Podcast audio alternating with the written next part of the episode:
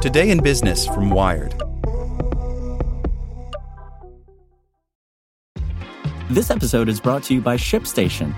You know, some things take a lot of work, like sending little robots to far off distant planets. And just as that's challenging, so too is running a successful e commerce business, especially when there's so much to do. So I want to introduce you all to ShipStation.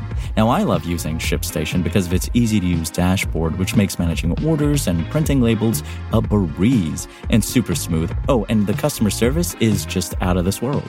It's exactly what you need to help grow your business. Sign up for your free 60-day trial at shipstation.com slash technews. That's shipstation.com slash technews. Want to learn how you can make smarter decisions with your money? Well, I've got the podcast for you. I'm Sean Pyles, and I host NerdWallet's Smart Money Podcast. Our show features our team of nerds, personal finance experts in credit cards, banking, investing, and more. And they'll help you make the most of your money while cutting through the clutter and misinformation in today's world of personal finance. You'll get clarity on strategies to help you build your wealth, invest wisely, shop for financial products, and plan for major life events. Listen to NerdWallet's Smart Money Podcast wherever you get your podcasts. Welcome to the spoken edition of Wired. OpenAI wants to make ultra powerful AI, but not in a bad way. By Tom Simonite. One Saturday last month, five men ages 19 through 26 strode confidently out of a cloud of magenta smoke in a converted auto showroom in San Francisco. They sat at a line of computer keyboards to loud cheers from a crowd of a few hundred. Ninety minutes of intense mouse clicking later, the five smiles had turned sheepish and the applause consolatory. Team OG champions at the world's most lucrative video game, Dota 2, had lost two consecutive games to a collective of artificial intelligence bots. The result was notable because complex video games are mathematically more challenging than cerebral seeming board games like chess or Go. Yet leaning against a wall backstage, Sam Altman, CEO of OpenAI, the research institute that created the bots, was as relieved as he was celebratory. We were all pretty nervous this morning. I thought we had like a 60 40 chance, said Altman, a compact figure in a white t shirt and whiter, showy sneakers. He became OpenAI's CEO in March after stepping down as president of influential startup incubator Y Combinator, and had reasons to be measured about the day's win. To succeed in his new job, Altman needs bots to do more than beat humans at video games. He needs them to be better than people at everything. OpenAI's stated mission is to ensure that all of humanity benefits from any future AI that's capable of outperforming humans at most economically valuable work.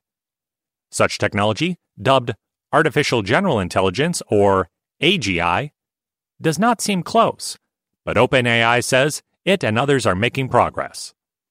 The organization has shown it can produce research on par with the best in the world.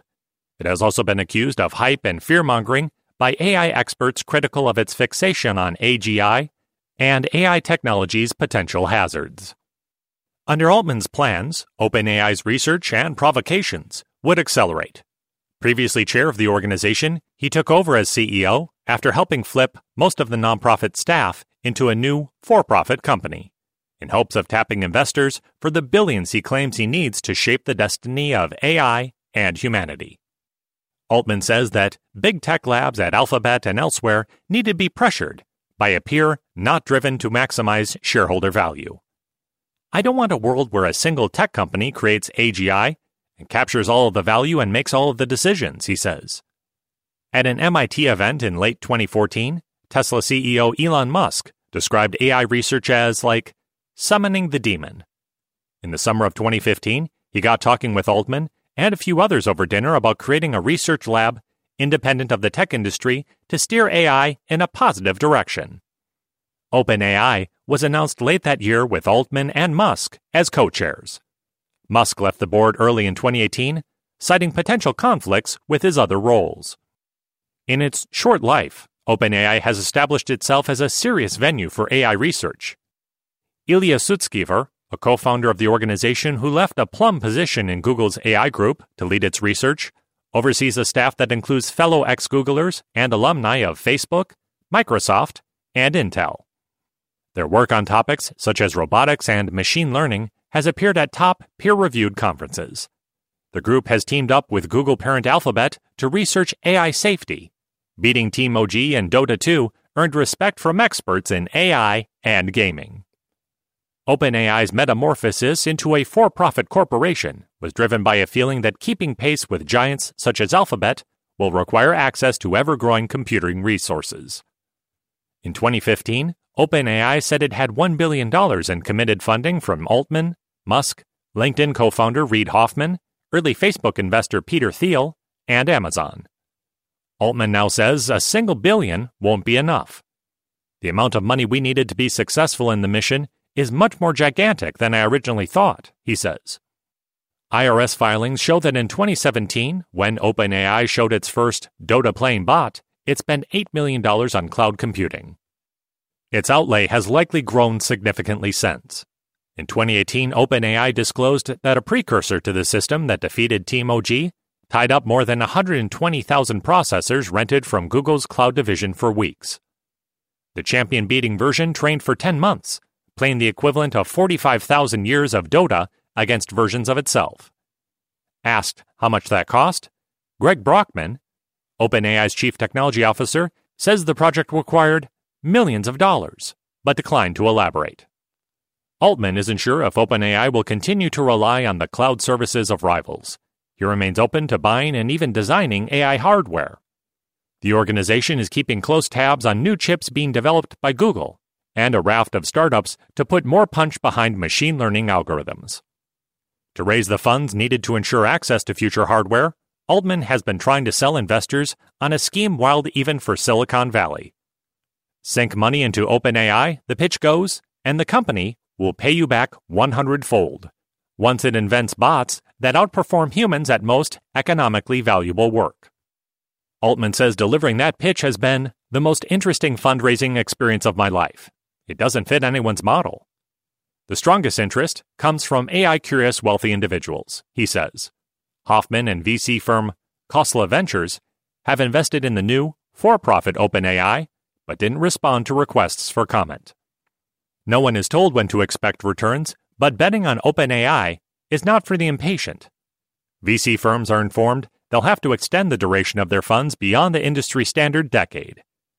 We tell them up front you're not going to get a return in 10 years, Altman says. Even as it tries to line up funding, OpenAI is drawing criticism from some leading AI researchers. In February, OpenAI published details of language processing software that could also generate remarkably fluid text. It let some news outlets, including Wired, try out the software, but said the full package and specifications would be kept private out of concern they could be used maliciously, for example, to pollute social networks. That annoyed some prominent names in AI research, including Facebook's chief AI scientist, Yann LeCun. In public Facebook posts, he defended open publications of AI research and joked that people should stop having babies, since they could one day create fake news. Mark Zuckerberg clicked like on the baby joke. LeCun did not respond to a request for comment. For some, the episode highlighted how OpenAI's mission leads it to put an ominous spin on work that isn't radically different from that of other corporate or academic labs. They're doing more or less identical research to everyone else, but want to raise billions of dollars on it, says Zachary Lipton, a professor who works on machine learning at Carnegie Mellon University, and also says OpenAI has produced some good results. The only way to do that is to be a little disingenuous.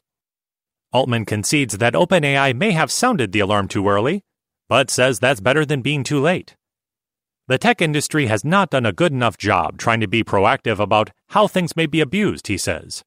A Google Cloud executive, who helps implement the company's internal AI ethics rules, recently spoke in support of OpenAI's self censorship. After the defeated Team OG departed the stage last month to sympathetic acclaim, OpenAI queued up a second experiment designed to demonstrate the congenial side of superhuman AI. Dota experts and a few novices, including Wired, played on teams alongside bots. The AI software, unlucky enough to get Wired as a teammate, mostly evinced superhuman indifference to helping a rookie player. It focused instead on winning the game, following instincts honed by months of expensive training. Narrow hypercompetence is a hallmark of existing AI systems. A Wired reporter could play Dota badly while taking occasional notes and talking with an OpenAI researcher before riding a bicycle home in city traffic. Despite millions spent on training, the Dota bots could only play the specific version of the game they were designed for.